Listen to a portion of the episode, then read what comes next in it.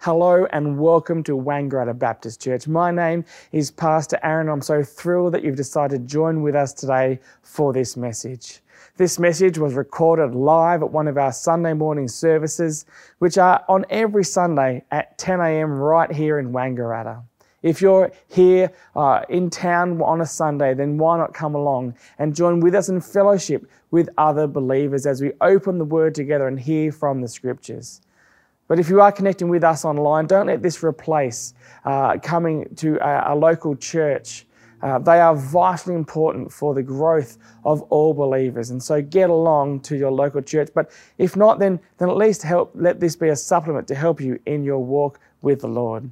And so we do believe that the, the scriptures are the inerrant word of God and they're here to train us and equip us and so we will be speaking uh, and opening up the scriptures together. So, so get your Bibles out and follow along. And I trust that this message that you are watching today will really encourage you and inspire you and help you understand the hope that we do have in Jesus Christ. May it be a blessing to you. We are, by our human nature, people who anticipate and have great expectations of what is to come. Has anyone read that in the paper this week? Yeah, we had a lovely little little blurb in there, which was which was nice. So that's a, my message in a snapshot. If you want it in 250 words, you can just read the paper. But if not, stick stick along listening with me this morning, because we believe that tomorrow will always be better. Even when we say we can't wait until something is over, what we're actually saying is we can't get to we can't wait to get past it and on to the next thing. And this year of 2020, I think everyone is anticipating a better 2021. Anticipation and expectation are things that drive us. And these can be incredibly positive and they can take us on to new and better and best. They can drive careers. They can help us lead meaningful existences. They can help us strive. But there can also be a downward side to this. Because all frustrations are birthed out of unmet expectations. People that are angry and bitter, they have had expectations and anticipation. You know, it, it hasn't worked out. And so the anger and frustration is the response of those expectations and anticipations not being met. If I get frustrated, it's nearly always because my expectations have not been met. And this whole season that we're in right now is all built upon expectation. When it is this close to Christmas, the anticipation for Christmas morning is strong among many of us. Who's really not looking forward to Christmas morning? No one. Everyone's looking forward to it. There's that anticipation that's built up. And for kids, especially, what is wrapped under the tree? Who goes along and, and does the little shake and, you know, tries to work out what it is? Judy, just been dobbed in nicely. Yeah. But what joy is there for us as we celebrate with family? As you know, I'm really looking forward to our Christmas this year. Four generations of waters in our house. I pick up my pa from Benalla on Tuesday. That's great. Another family arrived Tuesday and Wednesday. But what we are being promised in this season by the commercials on TV, the ads in the paper, and even our own romantic expectations, they've all been created by what is, has been deemed hyper reality, the insta world, that we live in, where only the best is put out there. And so our expectations for Christmas are set so high. And it probably won't line up with reality, with real life. It probably won't line up with the special memories that we have from our childhoods, no matter how much we try and recreate the magic that we remember. But the reality is that all of this builds an expectation and an anticipation towards an event that will most likely not be satisfied come Christmas morning. There will most likely be some frustration and disappointment at the end of the day because your expectations of the magic of that perfect day were not met. So, what I want us to take today is the opportunity to reset the biblical foundations for our Christian expectations that we should have for Christmas.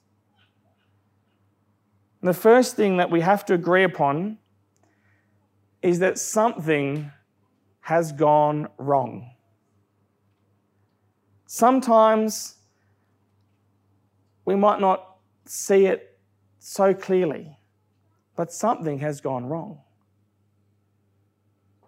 Something is broken in each of us.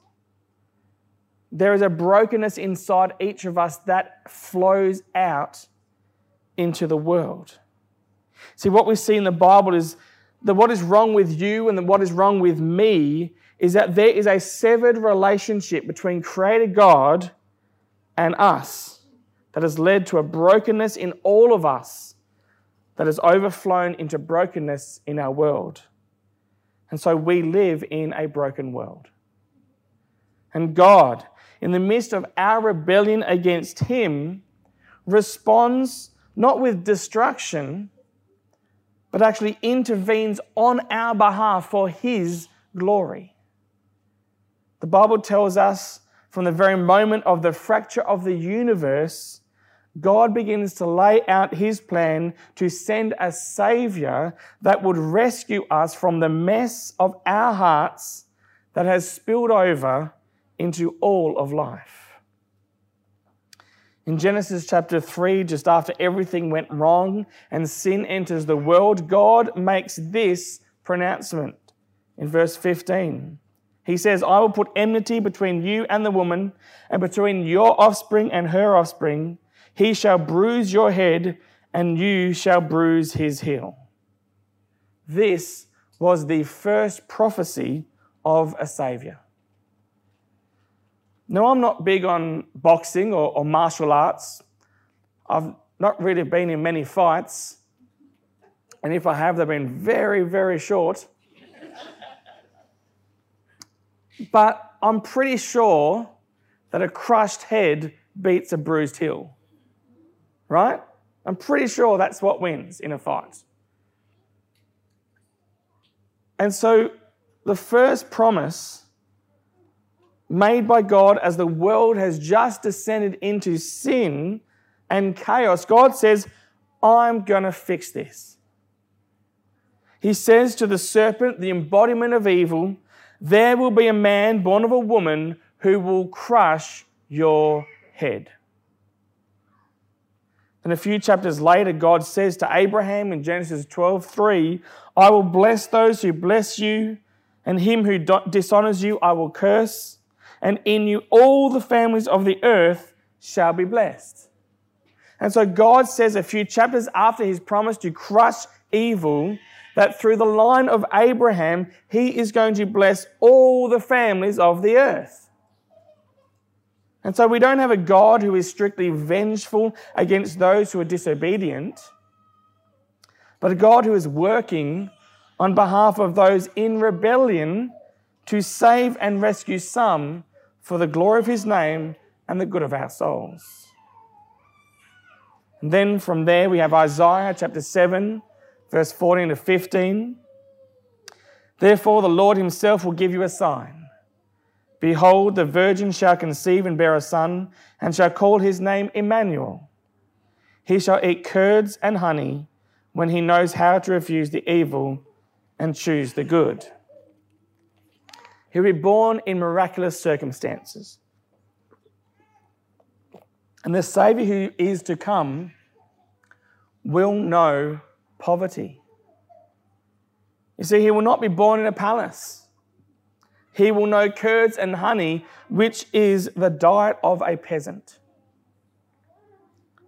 So, not only will the Savior that is to come, that will crush the head of the devil, that will bless all the families of the earth, he will be born of a virgin mother and he will be acquainted with poverty. And we see from the accounts of the Gospels these prophecies are fulfilled. Then we come to Isaiah chapter 9, verses 1 to 7. But there will be no gloom for her who is in anguish. In the former time, he brought into contempt the land of Zebulun and the land of Naphtali. But in the later time, he has made glorious the way of the sea, the land beyond the Jordan, Galilee of the nations.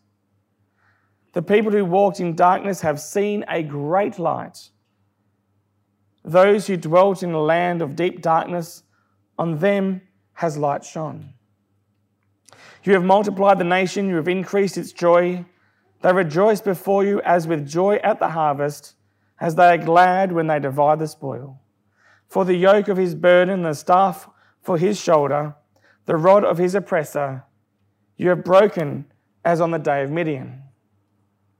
For every boot of, boot of the tramping warrior in battle tumult, and every garment rolled in blood, will be burned as fuel for the fire. For unto us a child is born, to us a son is given, and the government shall be upon his shoulders, and his name shall be called Wonderful Counselor, Mighty God, Everlasting Father, Prince of Peace. Of the increase of his government and of peace there will be no end. On the throne of David and over his kingdom to establish it and to uphold it with justice and with righteousness from this time forth and forevermore the zeal of the Lord of hosts will do this. And so, for the first time in prophecies in, in the scriptures, we find out that this Savior is not just a mere man who is going to show up and assume David's throne, drive out Rome, and become an earthly king. This is God Himself, wonderful counselor, mighty God, coming Himself to fix what's wrong, crush the head of the enemy, bless all the families of the earth. God is going to do this himself. Something about this that we can easily miss if we don't understand the background of this region is the importance of Galilee. See, Galilee is in the north of Israel, surrounded on one side by uh, the sea and on the other by mountains. And since the nation of Israel took possession of the land, every army, every invading force had come down through the north, through Galilee, ransacking, pillaging, and burning the city on their way to Jerusalem. And when defeated, they would do the same in retreat. This is the tumultuous history of Galilee. But we see here in this text, in Isaiah chapter 9, verse 1, we see that Galilee was going to be the source of where the light out of darkness comes from. It was a place marked by centuries of death and violence, a lack of safety and stability. The people that lived in Galilee only probably lived there because they were too poor to live anywhere else. And yet, this becomes ground zero for the divine intervention, which is spectacular. Now, how is God? Going to come in and crush the head of the enemy, bless all the families of the earth, and eradicate oppression and slavery and injustice. How is he going to do that? Well, Isaiah 53 lets us know. Who has believed that he has heard from us? And to whom has the arm of the Lord been revealed? For he grew up before him like a young plant and like a root out of dry ground. He had no form or majesty that we should look at him and no beauty that we should desire him. He was despised and rejected by men, a man of sorrows and acquainted with grief. And as one from whom men hide their faces, he was despised, and we esteemed him not. Surely he has borne our griefs and carried our sorrows, yet we esteemed him stricken, smitten by God and afflicted. But he was pierced for our transgressions, he was crushed for our iniquities. Upon him was the chastisement that brought us peace, and with his wounds we are healed. And we, like sheep, all we like sheep have gone astray. We have turned everyone to his own way. And the Lord has laid on him the, the iniquity of us all. He was oppressed and he was afflicted, yet he opened not his mouth. Like a lamb that is led to the slaughter, and like a sheep that before its shearers is silent, so he opened not his mouth. By oppression and judgment he was taken away. And as for his generation who considered that he was cut off out of the land of the living, stricken for the transgressions of my people, and they made his grave with the wicked and with a rich man in his death, although he had done no violence, and there was no deceit in his mouth. Yet it was the will of the Lord to crush him. He, was, he has put him to grief. When his soul makes an offering for guilt, he shall see his offering. He shall prolong his days. The will of the Lord shall prosper in his hand.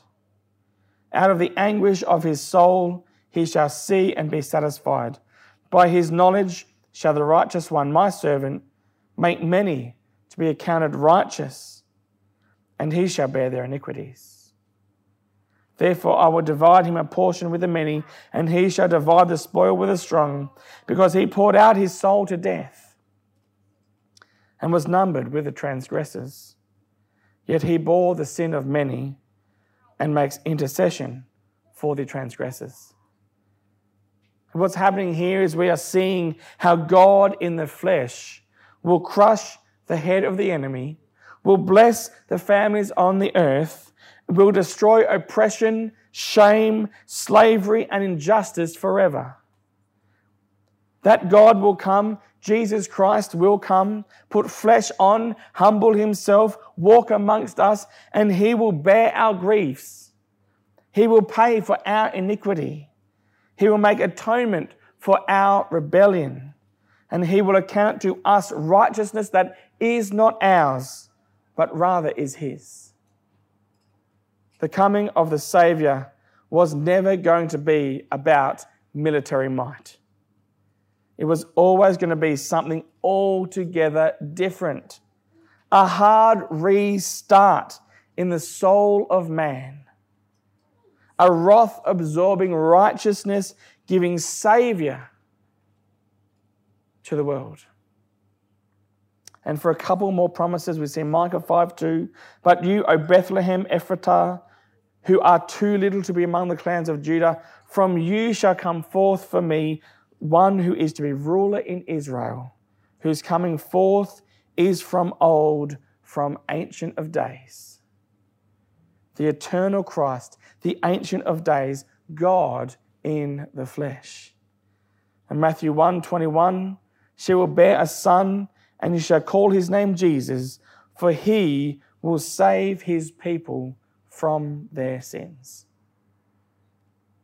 So, from the very beginning of the fracturing of our world, the promise repeats over and over and over again of a Savior who is coming, who is going to crush the head of the enemy, bless all families on the earth, who will right our relationship with God and enable us to have a relationship with God that isn't built on religious practice, but on intimacy in walking with Him. We read that this Savior will bring about the ultimate destruction of darkness, slavery, oppression, that He will institute a reign of peace, that our sins will be atoned for once and for all, and that He will account to us as righteous even though we are not. We will have a new ruler over our hearts.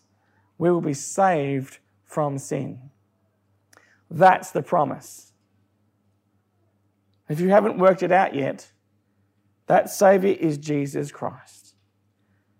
And so, what we're celebrating at Christmas is that God has kept his promise to send the Savior.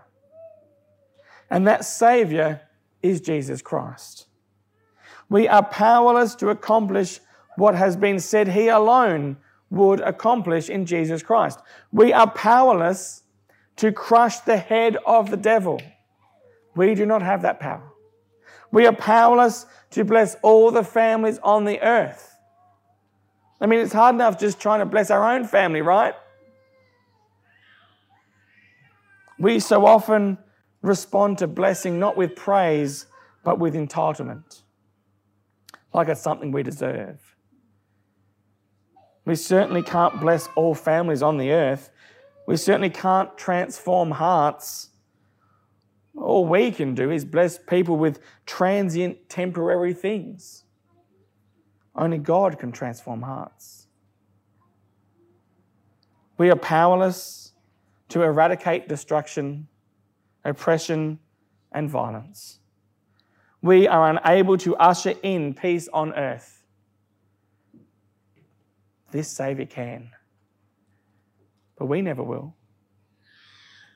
We need a Saviour that can usher in legitimate peace.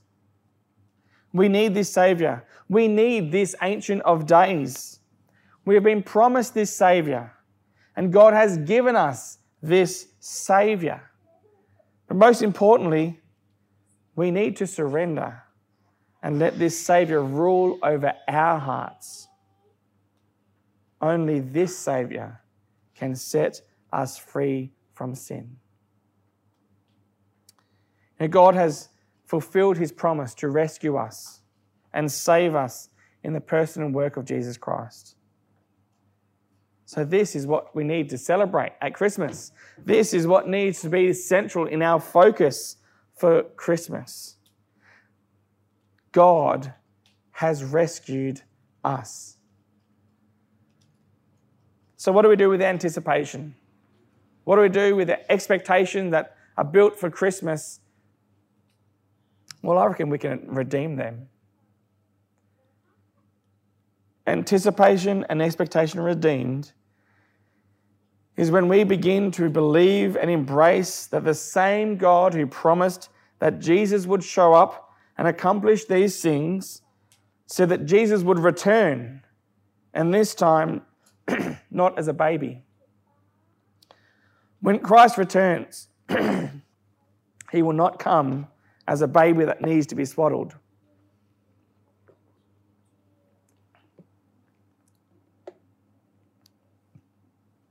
When Christ returns, he comes to judge the living and the dead, to bring judgment on the nations. He will not come to shepherds. Instead, he will crack open the sky and return as the king in a mighty event that could occur at any moment. That's how we redeem anticipation and expectation. We place them in the return of Christ, the coming, the second coming. That's what we should be anticipating and expecting, as it could happen at any moment. So, this Christmas, yes, let's look back and marvel at the promise of a Savior that God has given us. But let's also look forward to what is coming in the future with gratitude and hope. Keep keeping our eyes on Jesus, the author and perfecter of our faith. And so, for you, when it comes to your moments on Christmas, when it comes to Christmas morning, remember our anticipation is not supposed to be met in the temporary, but it's going to be met in the eternal. Let me pray. Heavenly Father, we do indeed bring you glory because, Lord, you gave us a promise. From the very beginning, you gave us a promise that you would defeat evil that you would bless the nations of the earth, that you would crush evil. that, Lord, you would bring a great light, great hope, a great victory over sin for us. And Lord, we at Christmas celebrate the promise of a Savior that you fulfilled. And so may we at this Christmas celebrate you. Celebrate that you have promised us this Savior and that you have delivered. You have given us the gift of Jesus Christ. And may we give that same gift to others and introduce them to you. So I pray, pray a special blessing upon each of the families within our church. That, Lord, you would bring us blessing as we celebrate the promise of a Savior that was fulfilled. We pray this in your name, Jesus. Amen.